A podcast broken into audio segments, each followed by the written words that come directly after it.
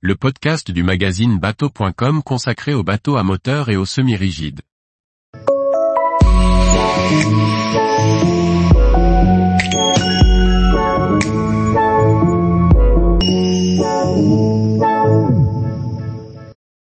Comment bien gonfler son bateau pneumatique? Par François-Xavier Ricardou. Qu'il s'agisse d'une annexe, d'un semi-rigide ou même d'une bouée tractée, il faut bien s'assurer d'avoir la bonne pression dans vos boudins. En été, les températures peuvent varier fortement entre le matin et l'après-midi. Cela a une influence sur la pression des boudins de votre bateau. Si vous ne faites pas attention, vous risquez de surgonfler ou de sous-gonfler votre embarcation, ce qui peut nuire à ses performances et à sa durée de vie. La pression optimale pour un bateau pneumatique est indiquée par les fabricants. Elle se situe généralement entre 200 et 250 millibars. C'est un niveau assez faible qu'il faut respecter pour garantir le bon fonctionnement de votre embarcation. Sur un semi-rigide, la pression a moins d'importance car la coque rigide touche l'eau. Sur un pneumatique souple, la pression est essentielle car elle assure la rigidité de chaque compartiment du bateau. Le type de tissu influe aussi sur la pression. Le PVC est moins résistant à la surpression que l'hypalon et sera donc plus affecté par les variations de température. Cette pression doit être mesurée quand le bateau est dans l'eau, car le contact avec l'eau fait baisser la pression avec la différence de température. Il faut donc éviter de gonfler votre bateau à terre, le mieux est d'effectuer le gonflage une fois le bateau à l'eau. Si vous gonflez votre bateau le matin quand il fait frais, il faut prévoir que la pression va augmenter avec la chaleur de l'après-midi.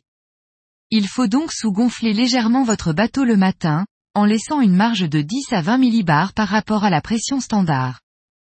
Il faut donc être prudent et sous-gonfler son bateau ou procéder à une petite dépressurisation au moment le plus chaud de la journée.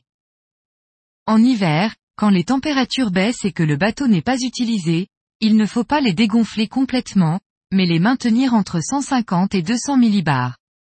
En effet, le froid fait baisser la pression d'environ 6 millibars par degré.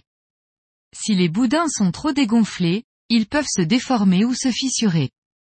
Il faut donc vérifier régulièrement la pression et la réajuster si besoin et stocker le bateau dans un endroit sec et à l'abri du soleil. Le soleil est l'ennemi numéro un des bateaux pneumatiques. Quand la température monte, la pression des boudins monte aussi. Si le bateau est trop gonflé, les boudins peuvent éclater sous l'effet de la chaleur. Cela peut provoquer un bruit très fort, comme un coup de feu. C'est ce qui m'est arrivé avec la quille gonflable d'une annexe Zodiac qui a explosé après avoir été exposée au soleil. Certes, un bateau bien gonflé passe bien dans l'eau et consomme moins de carburant. Mais ne croyez pas que si vous gonflez plus vous allez gagner de la vitesse. Des boudins trop gonflés risquent de se décoller. Les coutures et les collages vont lâcher et endommager définitivement le bateau.